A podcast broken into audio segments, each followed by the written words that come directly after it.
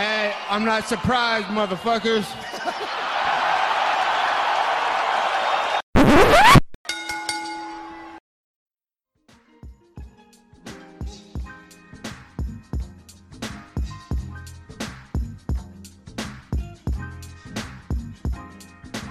What is up, ladies and gentlemen? I'm Josh Ivanov. He's Daniel Ortega. Welcome back to the Courtside Snap podcast once again. Um, listen, big week, guys. Big, big week. UFC 265, UFC Vegas 33. We got some, you know, we got, a, it's to be an MMA heavy week. That's for sure. Before we go ahead and get into the actual show itself, I want to talk to you guys about Rogue Energy. Amazing sponsor of the show, as always, Rogue Energy. Um, Energy was founded in January 2017 to be the best gaming drink in the world. Available as a premium stack of the former delicious energy and focus drink. It's designed to replace unhealthy canned energy drinks, coffee, and even traditional pre-workouts. Rogue Energy is sugar-free and is loaded with vitamins, antioxidants, and nootropics. They designed Rogue Energy for the emerging professional competitive gaming market and continues, to have fantastic carryover and success with students, athletes, entrepreneurs, and anyone up, looking to optimize their mental and physical performance. If you want 10% off your order, use the code SOUNDOFF at checkout. It's code SOUNDOFF at checkout for 10% off of all your energy needs. Angel, last Saturday night, the UC Apex, Las Vegas, Nevada. We went into it saying this card on paper looks like potentially the worst card all year. And Angel, what did we get? You know, you can make a you can make a case, right? Yeah, I think you could still make a case. I, it definitely was not as bad as I thought it, it was going to be. There was there was it had its stuff to look forward to. It had its controversy. You know, it had it had a little bit of everything, right? Yeah, for sure. And in the end, not the worst card of the year. There has been worse, for sure. Um, but at the end of the day, man, not too many bouts of consequence. Obviously, the original co-main event between Shamil Abdurakhimov and Chris Daukaus fell out, and then they had a next, you know, a new co-main event between you know prospect Roman Kopylov and Sam Alvey, and that fell out. Uh, and then they had um, Mounir Lazzez versus Nicholas Stalzi, and that fell out. Uh, and then they had uh, Rani Yahya and Kyung Ho Kang, and that fell out. So really, there was no real co-main event. Cheyanne Buys ended up getting her position in there.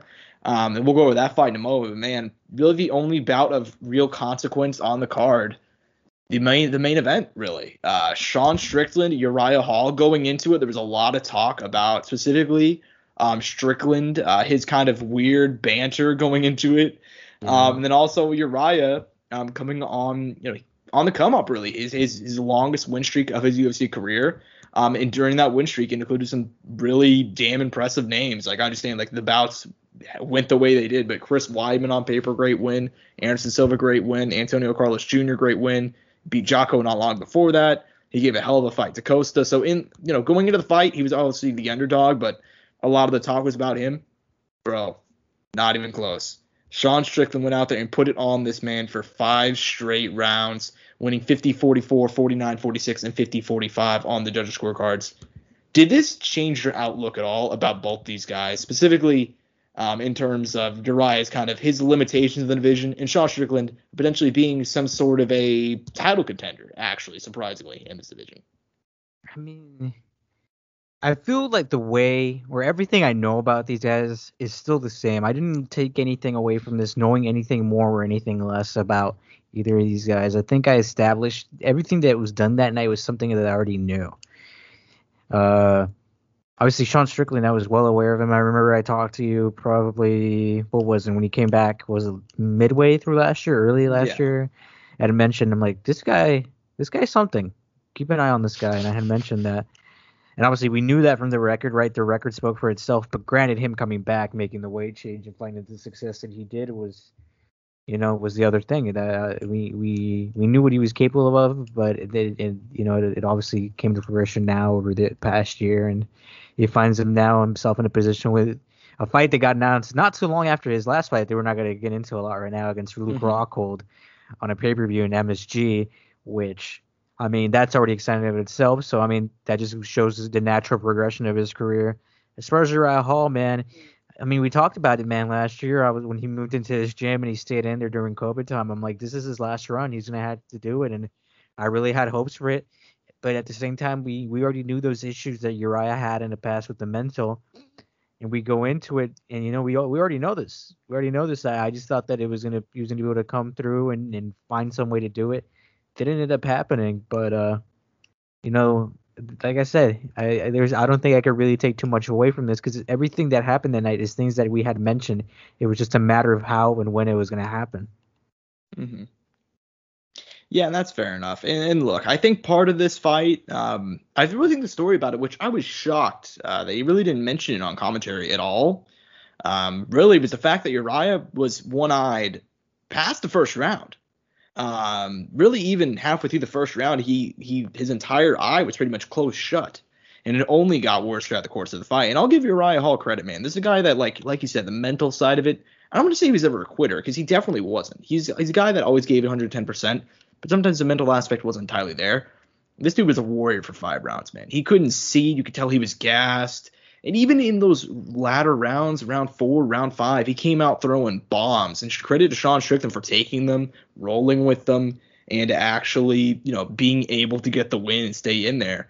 Um, did it change my outlook on either one of these guys? I mean, to go ahead and echo the same thing, not really. I think Sean Strickland is probably the. it sounds weird. He's probably one of the worst matchups for Uriah Hall in that division, and I'm including guys like Izzy. I'm including guys like, um, obviously Whittaker, so on and so forth. Simply because like he's he's pressured 110%, man. Like he he just always is moving forward, and that's a really bad style for Uriah Hall. Um, and that's even without the eye closing up really, really early. At the end of the day, good for him. He'll be fighting um, Luke Rockhold next. And uh, look, man, I mean, you can love him or hate him. He said some pretty controversial shit. Um, that he, you know, look, whenever Deontay Wilder says he wants to kill a man in the ring, I don't believe him because Deontay Wilder is a sweetheart of a man outside the ring. You know what I mean? Like, you never hear a bad thing about him. He took up boxing to go ahead and pay for like his daughter's medical bills, I believe. Um, and so on and so forth, right? Whenever whenever Sean Strickland says he wants to kill a man in the ring, it's got a different vibe. Um, but love him or hate him, Were you scared? Yeah, he is. He, he's he's a he's he's out there. You know, um, I think it'd be a fun interview, but I don't think I want to be friends with the guy. Um, but at the end of the day, yeah, still uh, a great win by him. Uh, if there, I mean, the, the de facto co-main event of the evening, if we can go ahead and move on to that, Cheyanne Buys I don't want to talk about the fight itself because it was so quick. It was such an amazing knockout. I will give her credit.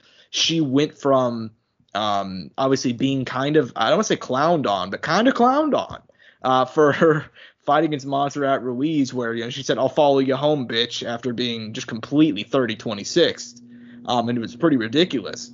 But she follows it up with an amazing knockout over Gloria DePaula, huge head kick. Um, and then she gets on the mic and talks about the fact that she's broke, about how um, you know she's really put everything into the sport, and the sport has not really loved her back in the capacity in terms of financial rewardment. Um, Angel man, what do you? We we never really surprisingly tackled fighter pay on the show. Not really. I mean, it's it's a very popular subject in the MMA community, but we never really talked about it. What do you think about that whole situation? And then Dana White pretty much coming out shrugging it off, saying, you know what, this is a sport where, uh, you know, if you don't win, it's a, it's really bad for you financially.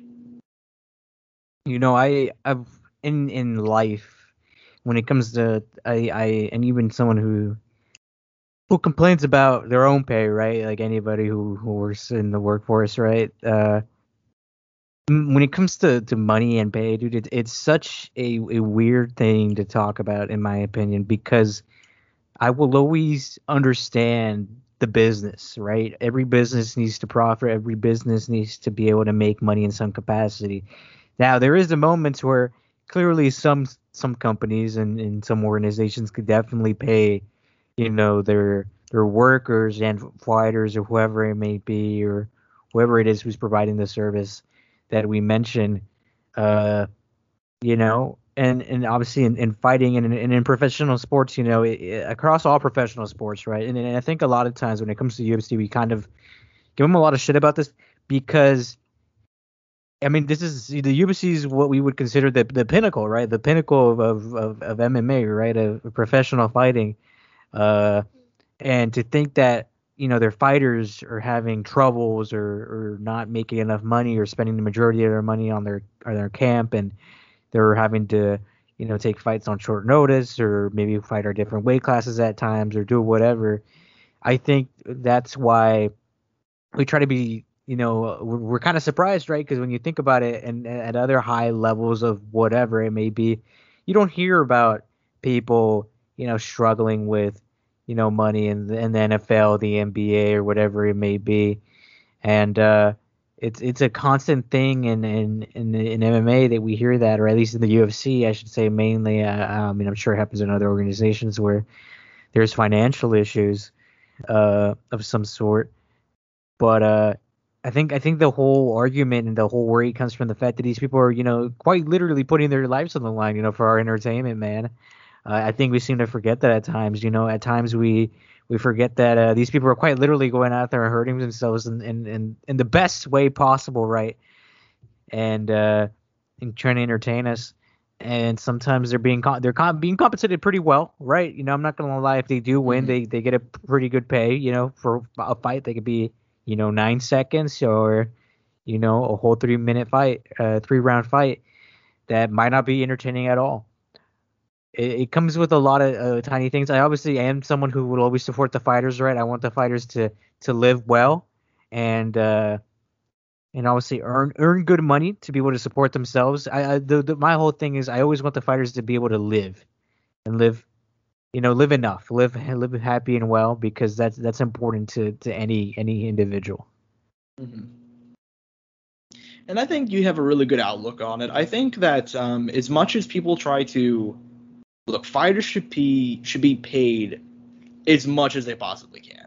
Like I firmly believe that. As much as a company can't afford to pay them without fully going out of business. I'm not talking about affliction or anything. Because affliction, I did I actually watched like a full affliction card back from like, you know, 20 what was it, 2008 I think. They paid their entire card, which you know, I mean, they had some big names on there, but at the time, none of those guys were super big draws. They paid him something crazy, like 3.8 million combined, and I think Arlovsky got 1.5 million, and Fedor got a mill, and it was it was more than 3.8. I was definitely off on that number, but you you understand my point that I'm making here. And they those guys were making their right kind of money, though. To be honest, yeah, but, oh, yeah, you know, they got made pretty much the boxing equivalent. But they went out of business immediately because they couldn't sustain that. The UFC could legitimately pay that sort of salary now. Um, and they'd be completely fine. Like they can have fighters start instead of at a 12 for 12, they can start them at a you know a 30 and 30 because they're that big of a corporation. This is not the UFC of 2005 anymore. So I think it's pretty ridiculous that the fighters obviously only earn 20% of the cut. However, I also will acknowledge that this is different than the NBA and the NFL, where such as those guys earn 50%, 49%, 52% of the wages it's different wherein that um, you know obviously the UFC is a lot smaller. They also have a lot less money, and there's not. It's a lot easier to have like whenever there's teams involved, it's a lot easier to pay out that way as well.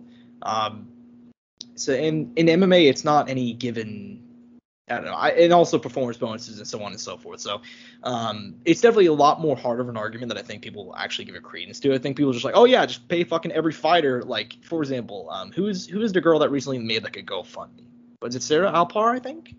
I do not remember her name off the top of my head, sadly, but I know who you're talking about. Yeah, and I yeah, think, she fought. And I think if you're listening to this, you probably know who it is at this point if you keep up with us. Yeah, for sure. And and recently she had to put up a GoFundMe um, for you know to actually have a fight camp uh, because she just didn't have any cash. And shout out Jake Paul for actually, you know, actually giving some money to that. And I believe it was Sarah Alpar. I don't I don't want to quote wrong, but at the same time, Sarah Alpar, even if she were getting paid 30 and 30 rather than 12 for 12, she's had one, what, two fights in the last two and a half years. Like that's not even a living salary, even if she was consistent. So I think like there's definitely and a lot of people just took that at face value of like, oh my god, UFC pays terrible. They do, but there's circumstances extenuating into that. Like Jake Paul was like, imagine if like an NBA rookie had to go out and, and do a GoFundMe. I'm like, well, if that NBA rookie was consistently hurt, was in and out of teams,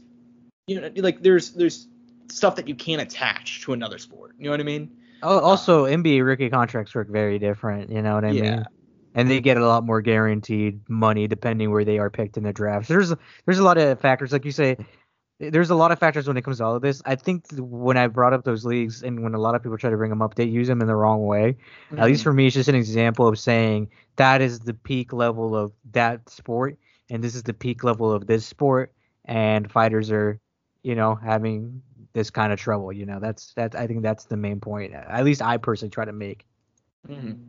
Yeah, and obviously, just like MMA is such a different sport than obviously those bigger leagues that we talked about. So I, I don't think the fighter pay argument is white and black as people like to portray it as. Yes, fighters should 100% be paid more. How much exactly? I don't know. I think that's a convoluted answer um, and a difficult one that people much smarter than me are going to have to deal with down the line. Um, at the end of the day, though, shout out Cheyanne Buys. She did get that performance of the night bonus, and she did completely change her life because what, like she said, she was negative in her account. That's a hundred thousand dollars, like just out of out of nowhere. So good, so good for her. Um, and but at the same time, Dana, like I just made, I think I made like a pretty good counter argument to the whole like fighters need to pay be paid much more money. Dana had such a shitty argument back to that, like just like he normally insults people, but his argument this time was like, you know what, this is a sport where if you don't if you don't win, it's bad for you. It's like so you're insinuating that like it's financially bad for literally half of fighters. Like what a what a shitty argument to make. Um, but regardless, man, as far as the rest of the card goes, to move aside from that fighter pay argue like that that whole discussion that came up with Cheyanne Buys, what do you think about the rest of the fights in the card? Because there were some bangers in there, there were some not bangers I mean, in there, but I mean, for what it was worth, man. I mean, it, it had its good, it had its bad. I mean, uh, I'm, uh, you know, the the Rafa Garcia. Wait, what the fuck? That got overturned to a decision? Wasn't that a draw originally? Wait, what? The Chris. Uh, I could be looking. I could be thinking of the wrong fight right now. I think you're thinking of uh, Kai Kamara and Danny Chavez. For some reason, I thought the I thought the Rafa Garcia and Chris one also went to a draw. Nah, I don't think so. Unless I'm completely did that get like, overturned? Hold up. I'm gonna have to. Chris, Mocker always won that fight. I'm pretty sure I, that was always. I need to go back. I need to go back and do some research because for some reason I could have sworn that ended up being in a draw. That because I'm I, am gonna have to go back and do some research real quick later on during the day because I, I need to find that out again. If not, that's gonna mess with me. Regardless, though, I mean, we'll continue on from that. I mean, Josh, he finally did it. Zarrukh Adashev. Oh man, he finally got his win.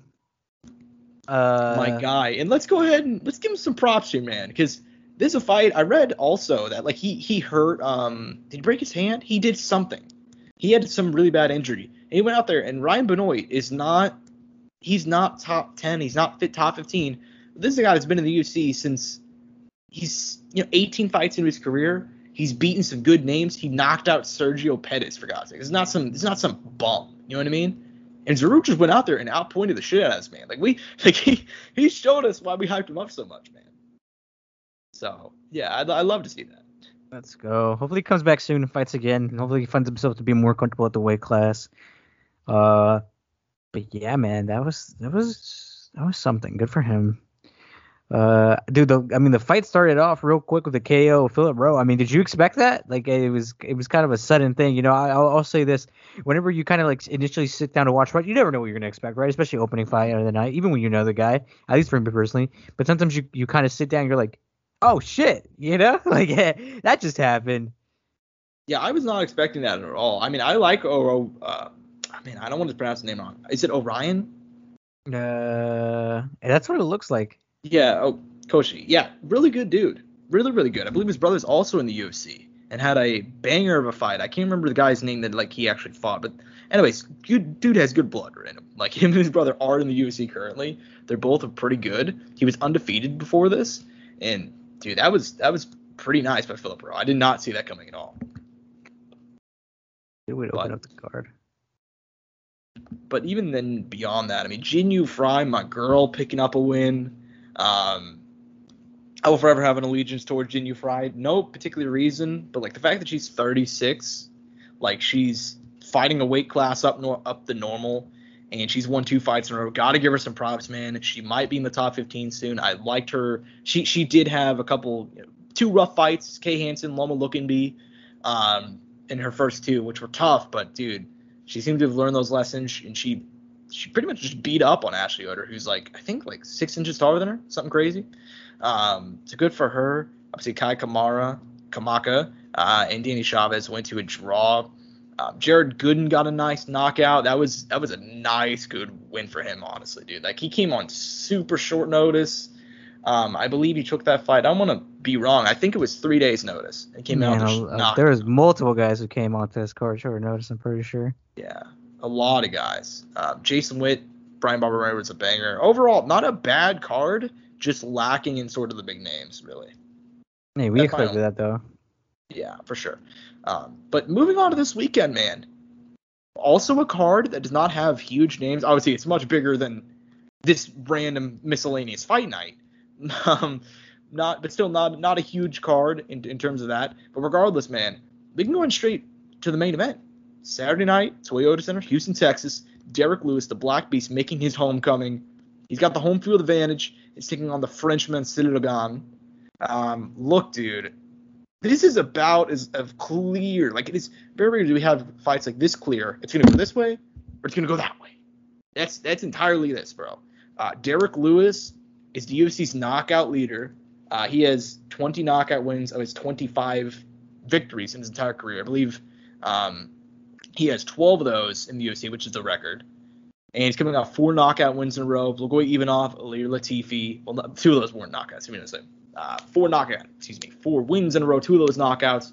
The last two, Oleinik Blaydes, both very good opposition. Both of them met the canvas. Um, Ciryl Gane on the other end, not you know a huge finisher. Uh, you know, three knockouts, three submissions, three decisions, perfectly balanced as all things should be. Um, Whoa, But-. I'm glad you like that. But yeah, man. I mean, look, he's coming off of. I mean, I'd say probably the most. I mean, it wasn't particularly entertaining, but the Volkov win is the most I've been, been impressed with the fighter in a long time. Um, he just went out there and put it on Volkov, who, for my money, before that, I mean, we both t- went into it.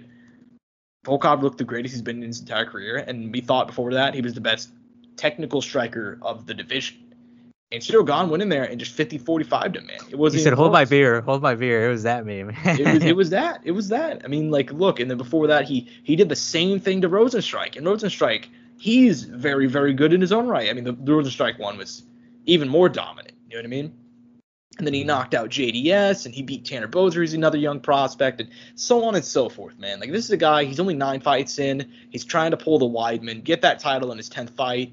Um, and we'll see what happens, man. As far as it goes heading into it, who are you leaning towards? I know you've you've picked every single one of Derrick Lewis's. I'm pretty sure, like since we started the show, you Is have never picked. Can we fact check that? We might have to I- go back and fact check It's that. it's it's a sound off fact, which means it's you know this, wait, you know you have this written down for a fact. I think we should, dude. I wish we had a, a track record of how many times we picked a fighter. Well, I wish we I wish we did keep track of that, but I do know in my head for a fact that since the show had started, which was March 2019, you have never picked against Derrick Lewis. I think I think we could probably Excel spreadsheet that somehow. I- uh, that's a lot of work though. We got to get like a producer. there'd be an easy way though to Excel like spreadsheet that though easily, especially since we only do the main of like co-main and main, Yeah. you know. So it wouldn't be that hard. But I'd love to have. Uh, I love to get someone to go back and like re-listen to some of our podcasts Yeah. and be like, "This is how many times you guys picked this fighter."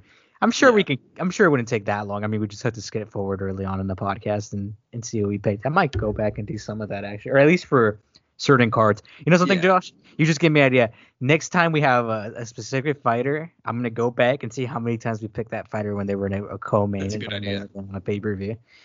It's a good idea because the show's been going long enough for us to do that. Like if we did this like three months in, it would make sense. But now we've been going for two and a half years, so it makes sense. Um, yeah. So so but- here here we go, man. I mean, let's let's get into it. Like you said, Josh, there is no other way to put this fight. You know, it's either gonna go this way or that way. It's either gonna be Ciryl via decision or Derrick Lewis via finish.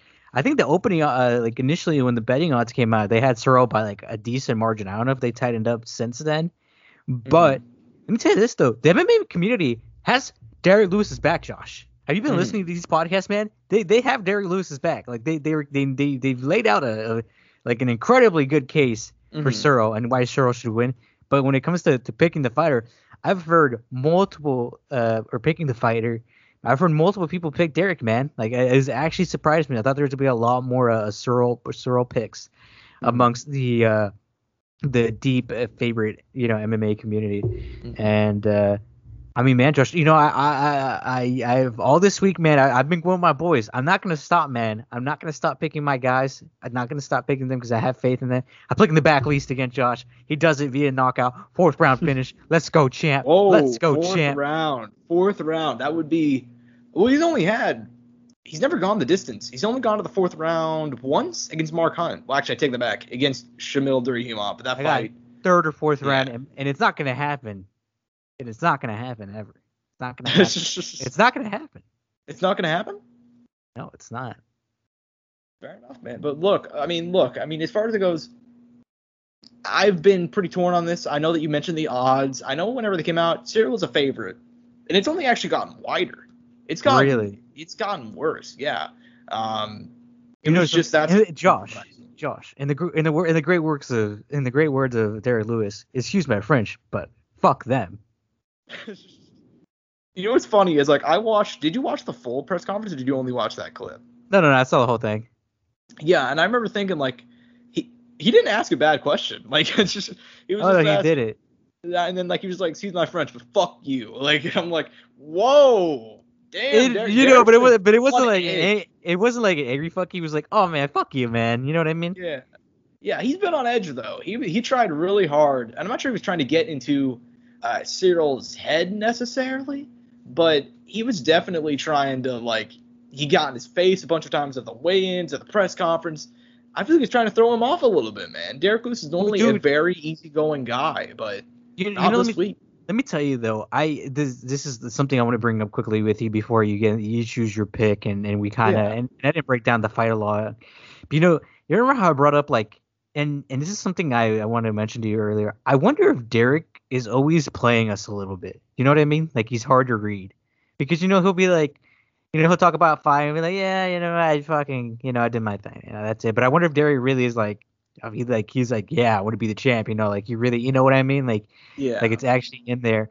And then the the moments and fights where like it looks like he's about to gas out and he looks like he's hurt, but then he like out of nowhere just fucking you know fakes them out or something. Like I wonder if he's actually hurt or if he's actually tired or it's all fake. You know, with his appearance and then his personality, it's hard to read. Like I don't know with Derrick sometimes if Mhm. he's, he's being serious, and I wonder if this is just another layer of it with all of that. Yeah, I mean, I think that's possible as well. I don't think he has any beef with Ciryl Gane. I, I don't think any. I don't think anything like that. I do think he is probably like doing it over the top. Um, probably. I'm not sure if it's to drum up more interest or to just to fuck with him. Like I, either one's possible for Derrick Lewis, man. That's what I'm Um, telling you. It's it's a hard read on the man. I, I, He's, I, he's very hard. the more the more I've watched him, the more I've gotten to hear him, and the more interviews I've, I'm kind of like coming to a conclusion. I'm like, damn, this motherfucker is actually kind of hard to read. Now that I think about it, No, entirely. I mean, he's he's very hard to read, um, especially this fight week because he's been so out of character that like, I think if it was not Derrick Lewis, it'd be like, oh damn, they're really, this guy's really getting out of his normal his normal funk, man. He's got to be like, oh, this guy's in his head or that or whatever, because like he's he's been acting very out of character, but at the same time, Derrick Lewis is always kind of playing people to an extent. So I don't know. that's what I'm saying. Yeah, it's like I, so- I, I don't know what to expect anymore. I don't know what's real and what isn't. I mean, I know he keeps it 100 though, but you know what I mean. Yeah, for sure. And look, it is what it is. Um, it's definitely been a little bit weird watching a more angry Derrick Lewis to an extent. Um, I don't want to put, I don't want to say angry, um, but you know, more on edge. I think is probably the way to put it. Um, that being said, though, man, I- I don't think it's gonna go Derrick Lewis's way, man. I really do. Uh, I've, I've, look, Just just you fucking wait, man. Just you fucking wait to see him get knocked out, Yeah. man.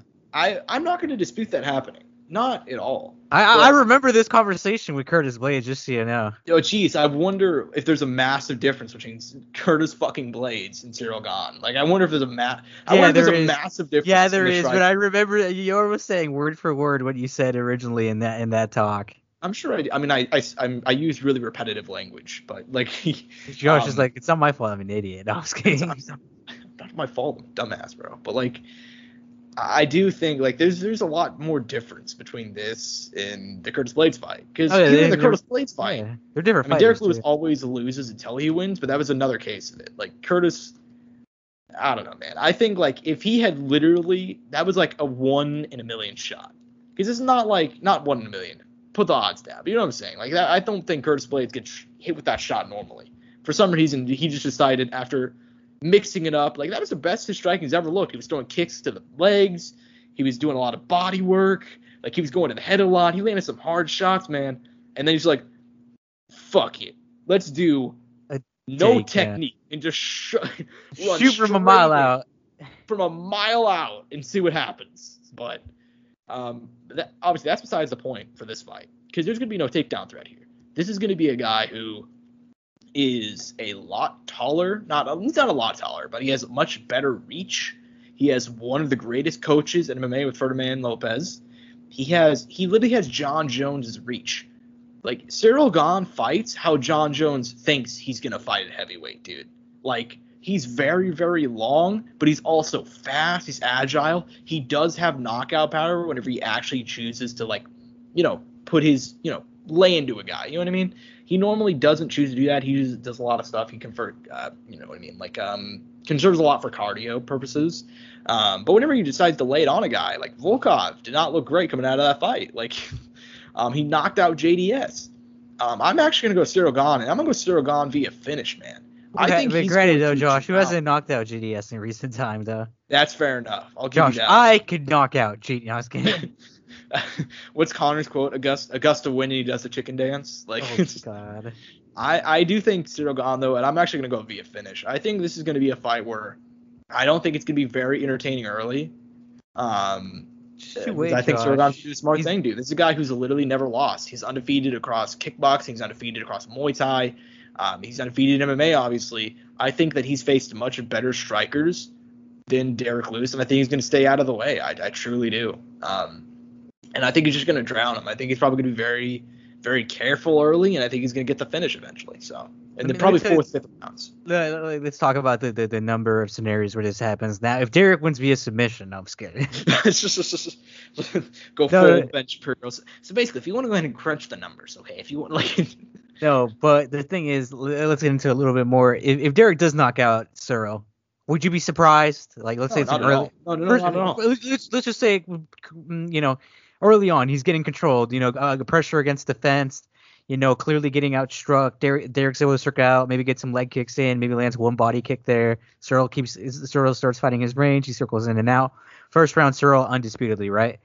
Mhm. You know, no, nothing crazy, no crazy round, right? You know, Derrick maybe kind of kept it close, but lost it near the end because he started getting pressure against the fence, and uh, you know he was to circle. And then it's a second round. You know, Derrick comes out and fucking you know lands the haymaker somehow. We don't get to get into the details. So would you would you be surprised? Would you be kind of disappointed in Ciryl, or what would kind of be your Well- perspective at that Well, point? I feel like I feel like you can't really do that though because you're going so much into hypotheticals to the point where, where it doesn't really matter. Like, if, uh, no, I would not be surprised if, if we're just going like, if I would I be surprised at all in the slightest if Derrick Lewis won? No, because Okay. here's Derrick Lewis's thing. It's like he, he just comes out of nowhere. he just he just comes out of nowhere. Like, and it's not even like the case. What, what is the like- one thing that would surprise you from this fight? Because that's the one thing I want to know. Because I feel like we already kind of have established what should happen, what can Ciryl happen. Russell fuck? Really? Yeah, if he Russell fucked him. What, dude? You know, I think if he did that, you know what? Actually, now that you mentioned that, you know what would impress me? Hmm. If if if Derrick actually did good on the ground, which I know that's not that's not saying he's getting the submission or submitting him or or whatever, but actually looked decent in a ground exchange. You know what I mean? Like You couldn't get taken down.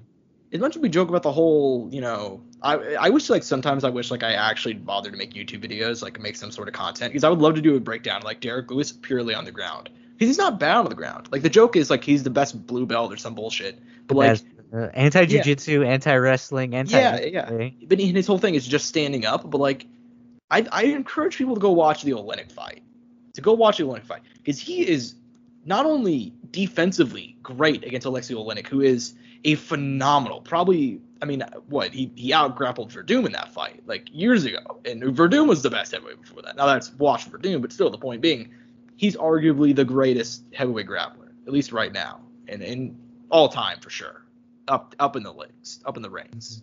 Um, and he did amazingly defensively, but also on offense. He landed a couple of sweeps. He was able to get to half guard, land some ground and pound, which ultimately ended the fight. Like he's very good on the ground. So I would not be surprised at all if Derrick Lewis busted some things out. Like if Ciryl tried to take him down, he busted an old sweep or something. Like I would not be surprised at all.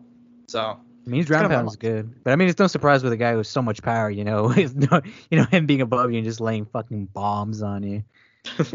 Also, he's a hard guy to submit too because he's just wide. Like I remember, I wonder if you ever saw the what was it the the uh the aftermath of that, like the post fight, like when they had the, you know how they all have their interview afterwards, he talked about how uh Oleinik was trying to submit him, and he said that Oleinik had him in that I forgot what choke it was, but he was there squeezing him. He's like, damn, that shit fucking hurt, man. Yeah. And uh, that at some point Oleinik says something in Russian. He obviously uh, he didn't know what it was and let go of it. Cause, cause you know, fucking Derrick's with wide necked, wide body, you know, he couldn't like sink it in as well. yeah. So just generally, he's a hard guy to submit as well. Just because of his body type. Yeah, and then look, I mean, he's he's underrated on the ground. I don't think the fight's gonna reach the mat though. I think this is gonna be purely stand up. Like I, I think it's just gonna be really difficult, man. And I think he's gonna do a lot of stuff. I think he's gonna target the body a lot on Derrick. Um, just because Derrick's offense upstairs is surprisingly competent. Um, I mean, we always think of, talk about him being swinging and banging, and like you know, he's always he's He's he's very hands. wild, but and he is for sure. But at the same time, it's like he's very sound defensively upstairs. He's very good at minimizing damage, rolling a lot of shots, uh, and has a very high guard. But at the same time, that also leads to a lot of guys that have attacked the body so well. Travis Browne did it. He hurt him for not for Doom. Um, JDS did it very very well. Uh, so many guys have attacked the body to great success against Lewis to the point where I think I think that's probably where the finish is going to come from. I think God's going to probably hit him with something to the body and just flurry. Um, but yeah, man, I, I'm very excited for it. It's about as close to 50-50 as you get in the way that, like, yeah, Gane, like, hypothetically should be the betting favorite. But Derrick Lewis has that right hand every single time. And if I think if they ran this 100 times, maybe, you know, 47 of them Derrick Lewis wins via knockout just because he's so, like, he's so powerful. Like, he's, he's definitely up there. Um, but Angel, my man, I think we spent enough time on the main event. Moving on down, this co-main event was supposed to be a fight between Juliana Pena and Amanda Nunes. That fell out. But dude, we got we got just as good of a fight. In fact, uh, on paper, I'm a lot more excited for this one. Pedro Munhoz, Jose Aldo Jr. Three rounds, bantamweight division winner. I mean, God, you know, God willing, depending on how the Al- Aljo Petr Yan situation goes, could potentially be next after a fight against, you know, obviously TJ is going to get a shot. But you know what I'm saying? The potential next challenger after TJ. Um, this fight could potentially produce that. Look, man, very interesting fight. Never would have thought these guys would actually match up just because Jose moving down to bantamweight has entirely revitalized his career, really. I mean, like up at featherweight, he was still good, right? Like, he was still top five. You know, he Mhm. knocked out Renato Moicano, knocked out Jeremy Stephens. Whenever both those guys are really, they were both top five at the time. Um, he lost to Volk, but everybody loses to Volk. And since then, he moved down. He lost in a fight to Mauro Moraes, which everybody outside of two judges in Nevada thought he won. Um, and then he lost to Petr Yan, but gave Petr Yan the toughest fight of his career to date. I mean, he took multiple rounds. He did a lot of work to the legs. He beat Marlon Vera after that. So now we got a great fight between him and Pedro Munhoz, man. What do you think about this in the co-main event? I mean, what what a great fight, right? Like terribly.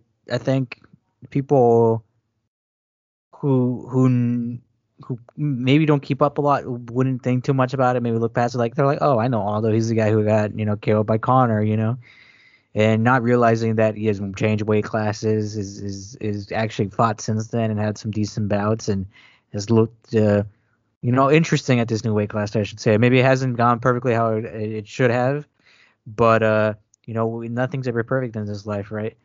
And Mhm. uh, I mean, as far as this matchup, what a what a good fucking matchup, man. I I, I, I still can't get over it. I remember I saw it and I was like, damn, that's a that's a fucking good fight, man. And you know, two Brazilians too. Obviously, I'm sure the Brazilian crowd's gonna love that. And there's a decently sized Brazilian community out there in, in Texas uh, that uh, obviously always comes out to support.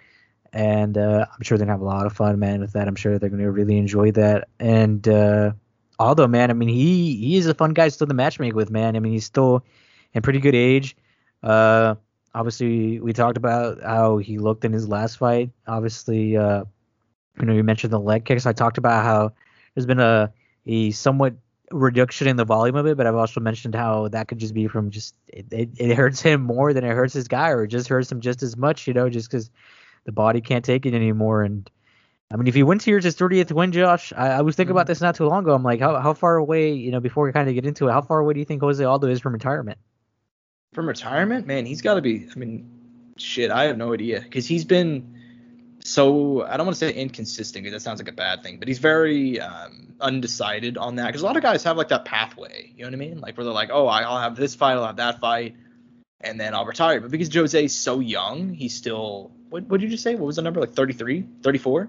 33, um, 34, something out there. Yeah, something along those lines. So he's very, very young. He was champ at, the, at the age of 23, dude. Like it's pretty insane, but he's still not old, and he's still putting in amazing performances he's clearly past his best, but even past his best, Jose Aldo is still pretty damn good. Um, so as far as what he has left, it really just depends on how fights go from now on. Like if I fully believe that, like um, the fact that he put in so much work against Petr Yan, and the fact that like he did really good against him probably has him thinking like, damn, I should probably stay around for a little bit longer. And then he beat Marlon Vera, and it's like, oh damn, I can I can still beat a lot of these young bucks, man. So I have no idea where his go like where his career's gonna go. It really just depends on how the fight on Saturday goes. Yeah, you know, the thought about him like, what if what if he were to retire tonight? Like this was his last fight. Like I, I was thinking about that because I'm like, he, can't be, we can't be that far off. You know, that was kind of mm-hmm. my whole thing, and be his 30th win if he is to win. Be you know, obviously, I'm sure he'd, he'd like to fight in Brazil again and and give a good show.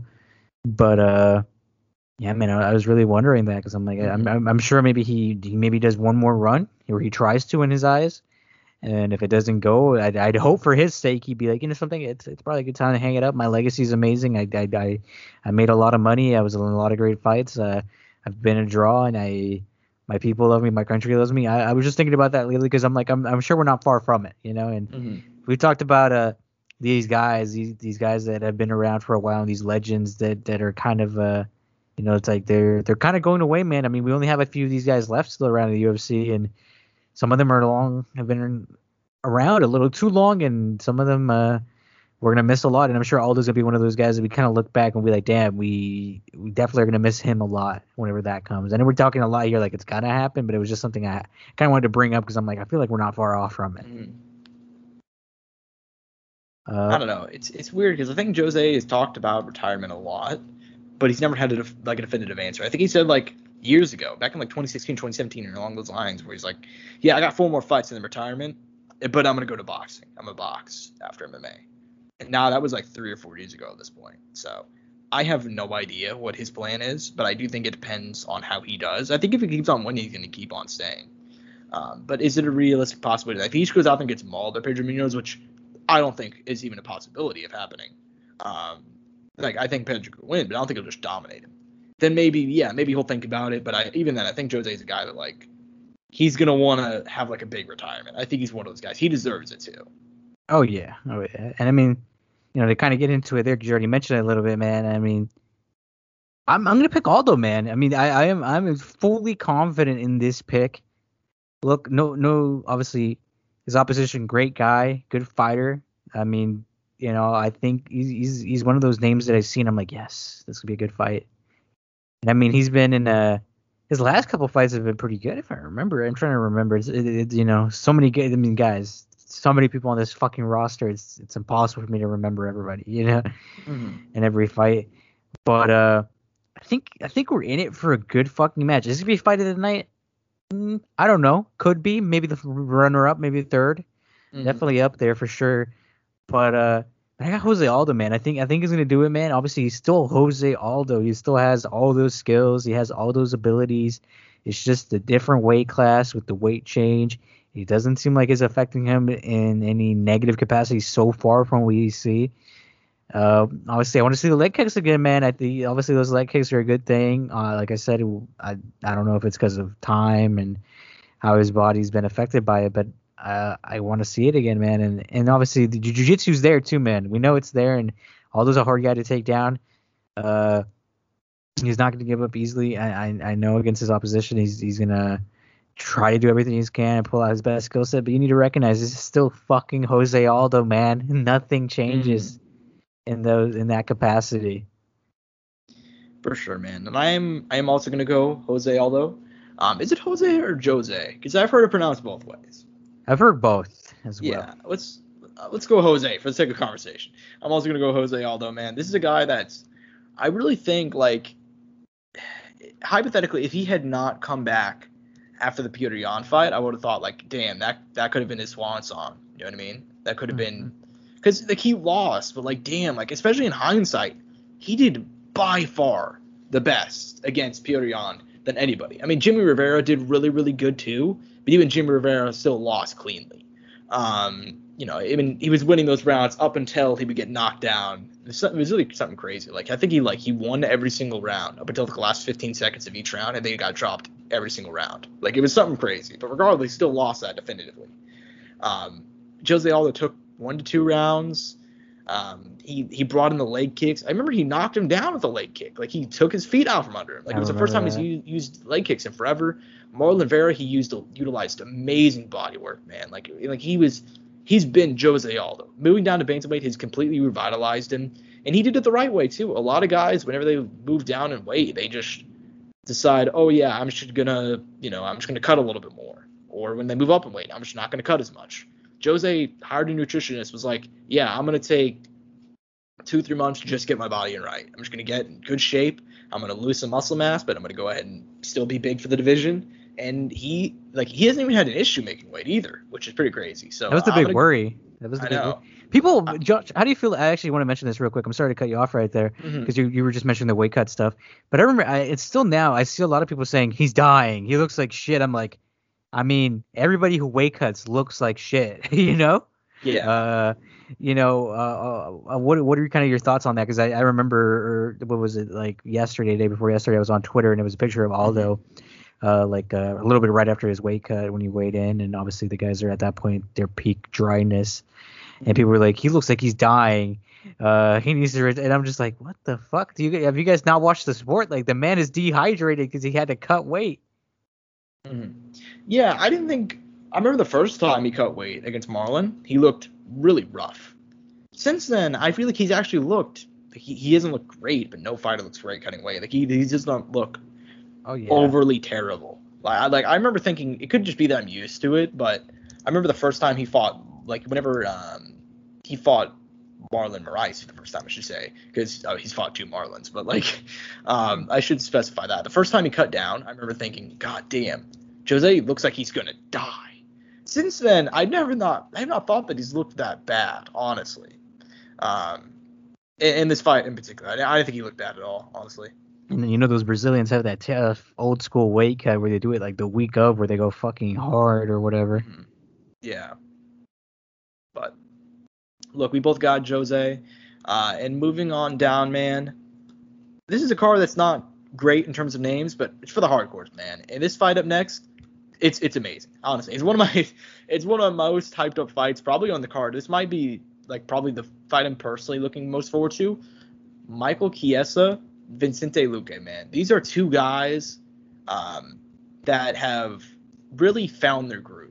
Like they've been in the UFC for like a deceptively long time. Chiesa's been in the UFC since 2012, which is pretty insane. It doesn't feel like that long. Uh, and then Vincente Luque has been in the UFC since 2015. And neither one of those guys, it doesn't feel that long because they're just now hitting their stride. Um, obviously, Chiesa, you know, he started off down lightweight. He was kind of a middling guy. I mean, his, his best moment was probably beating Beneil Dariush. Um, Jim Miller was a nice one as well. But after losing and just you know getting bodied by Anthony Pettis and then missing weight, he's like, all right, you know, what, I'm gonna move up. And he moved up in spades, dude. Like he he looks huge for the division, and he did it the right way. He packed on muscle, and he looks huge. He beat Condit, dominated him, dominated Diego. Um, he dominated Asanios and now Magny. I don't think he's lost a definitive round. Like you can argue, like he may have lost one to Magny, like just even then it was a close, it was a coin flip. He's not definitively lost a round in his last four fights at welterweight. Sticking on Luque, man. Luque's a guy that's He's a been gamer. he's a gamer. Like honestly, he he truly has been rising to the occasion. His only losses are to Michael Graves, who won the Ultimate Fighter, Leon Edwards, and Wonderboy. That's it. He's beaten Woodley, Niko Price twice, Randy Brown, Mike Perry, Bryan Barberena. Like he's beaten some names, man. Belal Muhammad was probably his best win. Um, and he's finally hitting his stride. I feel like after he lost to Wonderboy, like and he looked good before that, but you know what I mean the split decision against Mike Perry doesn't knock doesn't blow you away. Fucking ba- fucking fight though, though. You know what I mean? yeah, Like, I, well I thought Mike won that fight as well. Um, you know, shut out Mike. Yeah, shut up, Mike. He beat Derrick Krantz, but like most of his his best wins, in my opinion, have come since the Wonder Boy loss. He beat Niko Price in a banger, one of my favorite fights of the year. I mean, he beat him once before already, but that was not as entertaining. That was a submission. This is just back and forth war. He beat the shit out of Randy Brown. Randy Brown's been killing it lately. And then the Woodley fight, man. And Woodley, he he let his hands go. Finally, you want to see Woodley let his hands go. And guess who won? It was not Tyron Woodley. Woodley, who's one of the hardest hitters in MMA at welterweight. Luque, man, comes out on top, wins the war. And uh, now he's in a position where both these guys ranked, I believe they're ranked number five and number six, or number six and number seven. I don't remember the exact order it goes in. Um, but they're now in the upper echelon of the division. A lot to talk about, man. Who you got in this fight? I mean, Josh. I mean, you didn't even mention this. I mean, Vicente Luque is in his last ten fights, he's nine and one. Is isn't that fucking insane? Mm-hmm. With a what is it, a twenty and seven record, and in his last ten fights, he's nine and one. Granted, you know you can say whatever about the competition, but there's some good fucking guys in there, and and those are all in the UFC. Mm-hmm. I mean, you got to give credit where credit is due, man. I mean, not anybody could just achieve that, and especially in the fashion that he does it, in multiple finishes, multiple, you know, I think uh, like performance bonuses and, and and stuff in there. Definitely, there has to be some in there through all the uh, all those fights, man. I mean, he is a entertaining guy. I mean, he's your dark horse at, at welterweight, Josh. Do you remember this uh, when you told me about this guy? What was it, what is it like now? Two two maybe probably two years ago now, probably. Mm probably the first year of the podcast you mentioned Vincente Luque being your dark horse at welterweight. And look, man, I'm gonna get into it a little bit here.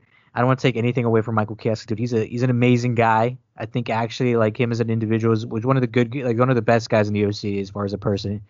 Nice dude, great personality. Like him on commentary, good fighter to top it off. You know, he, you know if he if he, he can do the shits, man, he can back it up. And uh obviously he was on tough. He was on that season. You know, a very famous clip of him being on there receiving a, a phone call from home, uh, finding out that his father had passed away and staying on the show, and then going on to beat what was it, Al Iaquinta in the finals and win Yeah. the show. And this was, and he was still at lightweight, so this wasn't even the best version of Michael Chiesa that we could have got at that time. You know, to top it off. I mean, there's there's a lot of factors into into it. You know, I, I really want to establish who Michael Chiesa is before I get this into a little bit. And Vicente Luca, man, even in him in his own right, I mean, he fought at a young age. I think he made his professional debut like at 16 or something. Like Vale Tudo was like being able to get fucking stomped in the head type shit, you know, back in Brazil. Mhm. So, you know, he's been around. He had his fair share of losses early on in his career, but hey, man, ever since then, he's grown a lot, gotten a lot better. I mean, he he is a uh, he's in this man for real. And uh, you know, all these Brazilian guys, man, they always come out here and uh, and fucking perform, dude. Uh, look, for what it's worth, man, Michael Chiesa, ever since he made the weight change, and I, you know, I've talked about it a lot on the fucking podcast, and Josh has mentioned it too a fair bit, and we've we've raved about how good he looks, how big he is, how massive he is, how how he's been mauling these dudes. You know, Mhm. I I mean, you know, from his wins, I mean, and, and in comparison to Luque's, I'll be honest, Luque's wins at this weight class are a lot better. And granted, he's been a lot, he's been in this weight class a lot longer than him, right? Mhm. You know, Condit, okay. Yeah, at that time, Condit wasn't doing the greatest, but, you know, still a good win. You know, still a vet, still a guy who could make you work. Diego Sanchez, who at that time, Diego Sanchez was uh, looking a little suspect, you know, with some of the stuff going around him. But, you know, still still a legend of the game, still Diego Sanchez in that cage, still fighting, right? Uh, and then I think now his his best wins, man, uh, RDA, which, you know, even then you can talk about that because, you know, RDA versus wrestlers. You know, I'm not to get into it, but we know that. Still credit, though, it's still RDA. And now his best win, Neil Magny. Now he's been this even Vicente Luque, man. I like Luque a lot, man. He's a tough guy. And, you know, in that Woodley fight, when he got fucking cracked and he stayed in it, he has a certain level of calmness, man. Even though he gets into those fucking wars and it gets crazy, I feel like it's controlled chaos. To us, it might not seem like that, but I think the whole time he, he's like, okay, I need to recover. I need to, I know what I need to do. Like he knows what's going on. You know, I, I'll make a clear cut right now. Chiesa, obviously, his his way of the route and his winning, he's definitely has the ground advantage, and obviously Luque has the hands and the and probably the power. And I'm not, and I'm sure Chiesa has some power in there. We haven't seen it though, because his striking is has been developing slowly. I think he, if he fully developed striking, his his power could be just as uh just as good, because I don't think uh we see him like output that as the best as he could. But uh you know, I, I think as far as uh, as far as this night, man, I'm, I'm gonna pick Vicente Luque, man. I think he's still the dark horse. I think he he becomes 10 and 0 in his or not 10 and 0, but wins his last 10 fights with the one loss in there. So I guess it'd be 10 and 1 at that point because it wouldn't be 10 10 straight. Yeah, and it's definitely it's definitely an interesting style clash because, like you mentioned, uh, Chiesa probably has the wrestling advantage, but it's not like Luque some slouch on the ground. Oh, yeah. Luque has a clear stand-up advantage for sure. Um, that being said, though, man, I'm actually gonna take Marco Chiesa. I've been very the wins, like you mentioned, Luque's wins are much better at the weight class, and I don't think it's inherently Chiesa's fault. He fights who's in front of him, Oh, but I think the way that he's dispatching them, in my opinion, is more important than the names themselves. Because I mean, like you mentioned, Condit, I mean, he's older. You know, Diego. At that point, Diego was. I mean, right before that, he had he was coming off of one of the greatest wins in recent memory against Mickey, Gall. He just completely mauled him. After that, that's whenever he had Josh Fabia. So uh, definitely not a good good position for him to be in, but he can still completely maul him. And Diego is still, even with Joshua Fabia at his side, still a monster grappler. I mean, dude, dude, still phenomenal, right?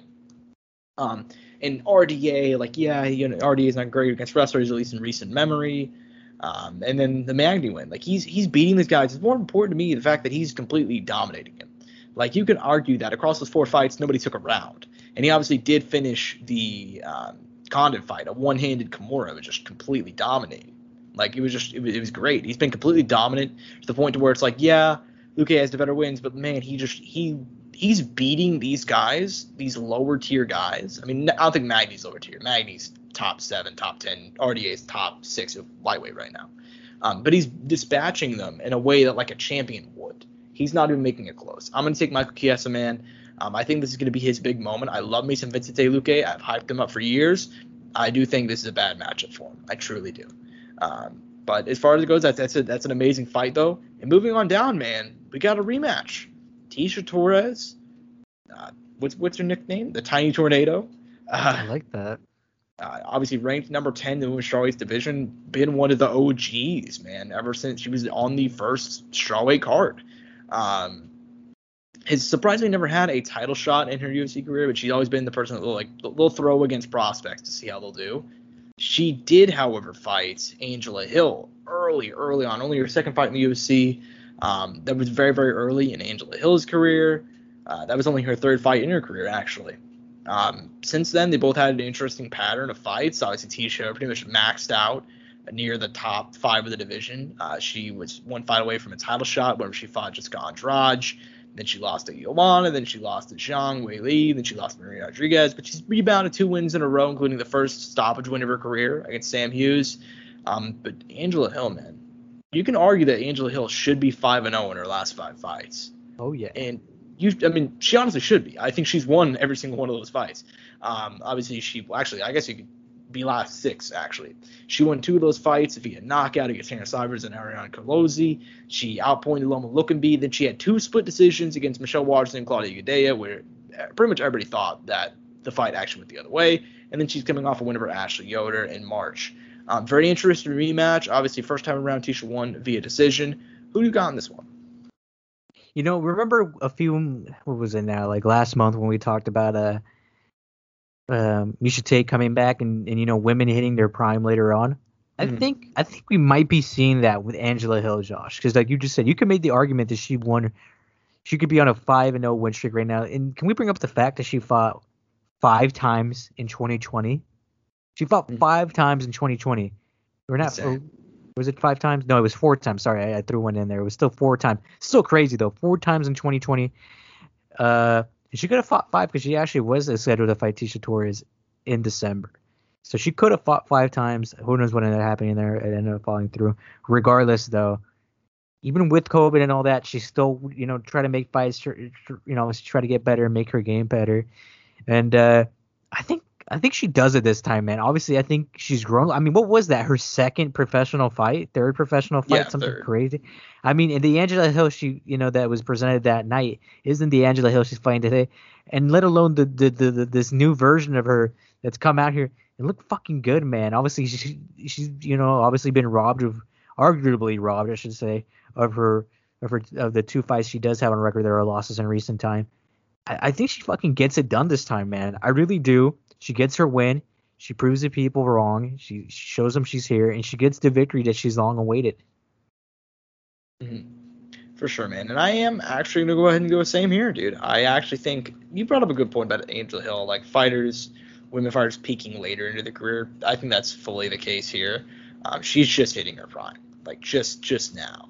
Um, and to be fair, it's not even a case of her necessarily hitting her prime. It's like she was very very young to really start with, um, and didn't have a whole lot of experience whenever she got into the UFC. But then her Invicta run really did a lot for her, actually allowing her to develop, finally getting that time.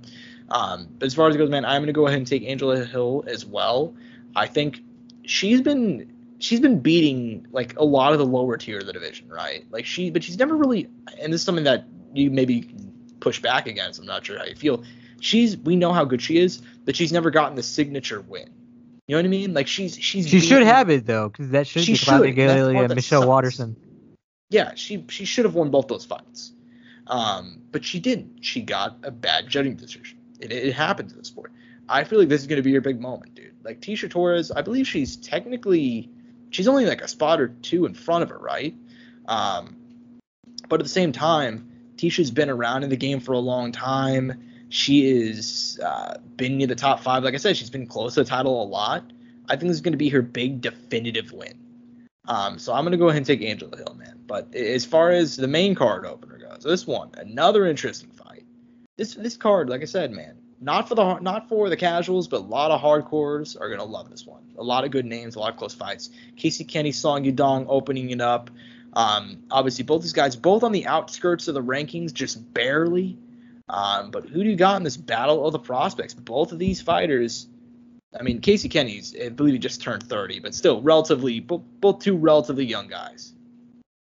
I mean, good matchmaking, right? Obviously, both these guys are coming off losses. They both need to get a win here. Obviously, UFC trying to get the guys who are uh, ranked, who have both losses, try to you know get them to fight each other and kind of get back on that win column, and obviously continuing the continuing them having fighting another guy who's ranked as well to obviously continue the natural progression of it. And uh, hey, man, you know, uh, I mean that last Casey Kenney fight. I mean, he fought Dom Cruz. Uh, after that, I know he took a month off, just no fighting, no nothing, just no working out, just keeping himself kind of like resetting, and then kind of got back into fight ship, and then got ready into the and then got straight into this fight camp. I mean, he took that, he took it the way he should have. I mean, he's fighting a guy who's uh fights at range, uh you know pretty lengthy, good striking, uh, can get real wild too at, at times, and you know Casey Kenney's one of those guys who is, is is a good prospect, man. I mean, he has the capabilities to to be able to be successful at this weight class, except that he ran to fucking Dom Cruz, man, which for pretty much any young fighter or any person who is coming up in this division who's on the lower end, terrible fucking matchup for you. I mean, you're talking about the guy who is developed his game over years to find success and, and and not just with his weight class, but other weight classes as well. Obviously, he didn't fight a lot in those other weight classes. I think he has two, two bats at 145 and two bats at 155. Fun fact of the day, Josh, in case if you didn't know. And uh, and I mean that movement he developed, his IQ is fucking insane. I mean his com. I mean he's be on commentary this week. Uh, no Joe Rogan, I know, right? But hey, man, as far as commentary, I mean he's probably one of my other favorite guys. I love Dom Cruz's breakdowns. His knowledge of the game is ridiculous, and. uh I, like I said, I think Casey Kenney just ran into the wrong guy. I think he gets it done here, though. Uh, I think he just needs to fight the kind of fight he needs to fight, and and uh, not fight into the kind of fight his opponent is trying to fight. I felt that in that Dom Cruz fight, he never himself decided I'm going to dictate this fight ever. And granted, though, you're dealing against Dom Cruz, who is the guy who's going to come out here and always want to dictate the fight, and obviously that's what every fighter should do. But Dom Cruz is especially good at that. Mm-hmm. Yeah, you make a uh, you make a good point, man. And I actually thought he. It's very rare to see. I actually thought he dealt with Dominick Cruz's movement pretty well. I thought Cruz obviously won, and he did win in the eyes of the judges. But I thought he did a pretty good job at actually cutting off the cage, um, avoiding a lot of cruiser shots. He had pretty good head movement for that one. Uh, and that was really his first fight against sort of the upper echelon of the division, and I thought he did really well. Um, he didn't obviously win, but you know what I'm saying. Uh, and then Song Yadong, man, I'm pretty high on this kid, right? Um, but I've been progressively getting lower on him when he started to face these these top guys. Because he came in, I think he was 20, 21 when he made his debut. Obviously, he's being trained by Uriah. Like he's he's coming out of a great camp. Um, but then like we seen him start fight his upper echelon of division, not even the upper echelon. Guys like Casey Kenney, top 15, maybe outside the top 15, and he's he's struggled, man. I thought he should have lost against Cody Stamann. I thought the Marlon Vera fight was very very close, but most people thought Marlon won it. I thought it was I thought it was fine decision either way. And then he clearly lost to Kyler Phillips. I feel like he started to hit a tr- hit a wall. Um, and part of that is that he's very young. He's 23. It's This crazy. stuff's gonna happen. Um, but I do think like maybe it's it's too much too soon. I think Casey Kenney's not ranked. I think he should be, uh, and I'm gonna take Casey Kenney in this one. Um, but as far as the rest of the card goes, man, very very fun undercard. What are some of the fights you want to go and highlight? I mean, let me see. I mean, right below it, man. I mean, the last card the prelims, Rafael Fiziev versus Bobby Green. I mean, what a fucking banger, right? I mean, if Rafael wins this, I mean, does he get a ranked opponent next, Josh? Do you think? He should. I Should, think he should have already had one. You think, you think you already should have had one? Really? I mean, like I think this should be a ranked fight. Like he should be fighting somebody ranked. But also at the same time, I I get why he didn't because it's such a top heavy division. I mean, let's look at his last three wins. I mean, Alex White, Marc Diakiese, and Nato Moicano. Now he's fighting Bobby Green. I feel like the natural progression is that next he should have a ranked opponent. I feel like they're on the right trend. And he's 28 years old. He's still young. Yeah, I'm not gonna bitch about it. I just I just I mean like the Hanato Hanato win was good enough for me. Is, is that's all my point.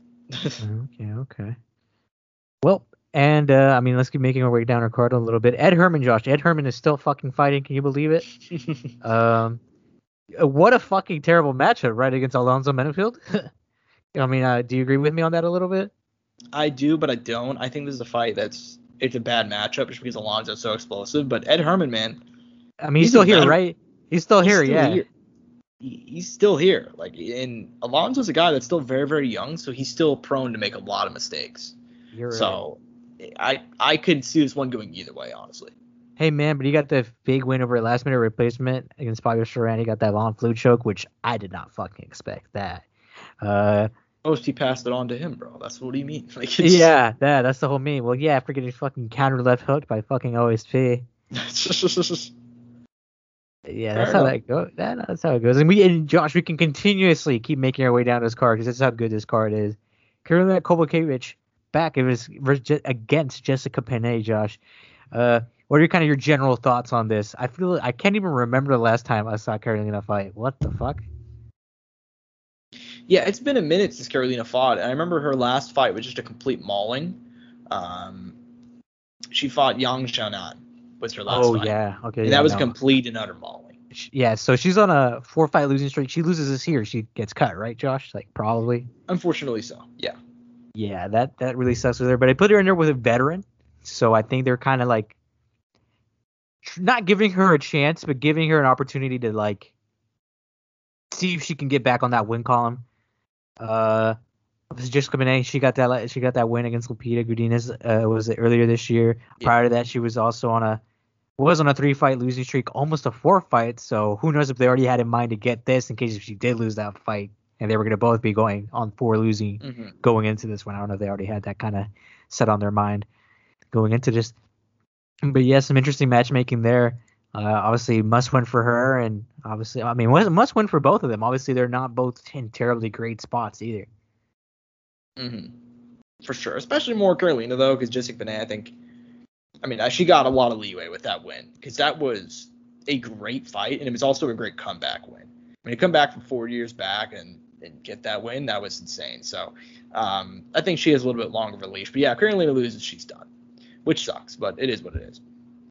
But speaking of guys who may potentially be done, which comes out of nowhere, I think this is probably, I mean, there's other fights we can highlight, but this is one that, like, man, Man- Manel Cop, man, Cape. I'm not sure entirely how you pronounce his name still, but this is a guy who, coming off of Rizin, man, he looked so damn good. Now he's lost two fights in a row. He's taking on a really tough guy in Ode Osborne, and he just missed weight by four pounds. Yeah, not a good If he look. loses, he's done, right? I mean, he probably get cut, but I'm sure he get picked up by some organization that's Well, big. yeah, but you know, you know what I'm trying to say. Like, in terms of like Well, let me tell you this. He, I do think he should have won his last fight. Granted, though, it goes back to the issue that we had in his original fight where we said uh, his only issue was not having the fucking output. And in that Mhm. fight that he should have won, if he would have just put a little bit more out, he would have had that victory, and he would and it would have been he would have been in a good spot here, man. He would have finally been one and one. He comes out here and misses weight. I mean, it, it, it's it's a really shit scenario for him, and I mean, I think he can win it. He should win it, hopefully for his sake, obviously. Uh, you know, obviously no no disrespect to the Osborne, but uh, you know, I mean, both both guys, you know, they're both in need of a win. More Manel than anything, obviously, because of his situation and missing weight, obviously not good. Already for forfeiting a percentage of his purse. And like you said, he had a lot of fight coming into this, uh, coming into the UFC. There was a lot of people within the UFC who had a lot of hype of him.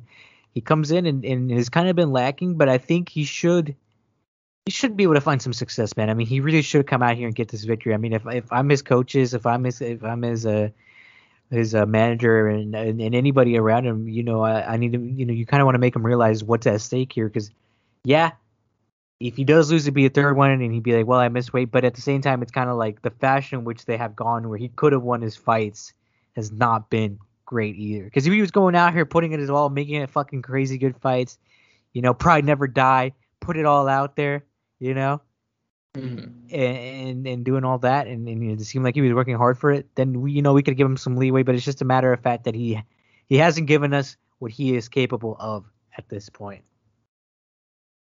For sure, and and that sucks because you can see that he has so much potential, and you even see it when he actually decided to let his hands go. I mean, look, Rizin is not doesn't have the same talent level of the UFC, but look, That's some good guys. Mizugaki, great guy. Kai Asakura, great guy. Like he has some Ian McCall, great guy. Like there's there's other names that he's like fought and he's beaten, where it's like, oh damn, like yeah, this and he gave uh, Kyoji uh, Horiguchi a great fight back in 2017 Shout he out. lost, but you know, still it was a great fight. Um, so on and so forth, man. To the point where it's like it just it's so disappointing because he has so much potential, he's just not showing it. But as far as the rest of the card goes, man, are there any other fights you want to go ahead and break down before we close out? Uh, not personally any other ones that I want to highlight at this time. All right, fair enough, man. Well, look, one last thing before we go, I want to talk to you guys about Dope. Uh, always a great sponsor to the show, is always serving up nostalgia with every scoop and curating moments of self-love. Dope burst onto the dessert scene in 2017, has served more than 250,000 cookie dough lovers. Become of one of those, become one of those 100, excuse me, become one of the 250,000 cookie dough lovers and get yourself some cookie dough. Get 10% off your order by using the code SOUNDOFF at checkout. You can bake it, you can eat it raw, it doesn't matter. Dopey, amazing sponsor of the show, as well as Rogue Energy. Go ahead and shout them out as well. Um, use code SOUNDOFF for them as well for 10% off. Once again, that being said, hope you guys enjoyed the show this week. Put a lot of work into it as always. Hope you guys enjoyed it. Um, that's you know as far as plugs at Josh Shemanoff on Twitter at Angel Take underscore 01 at Courtside Sound One for all information about the show. That's all we got. Peace and Bud Grease. Mouse click.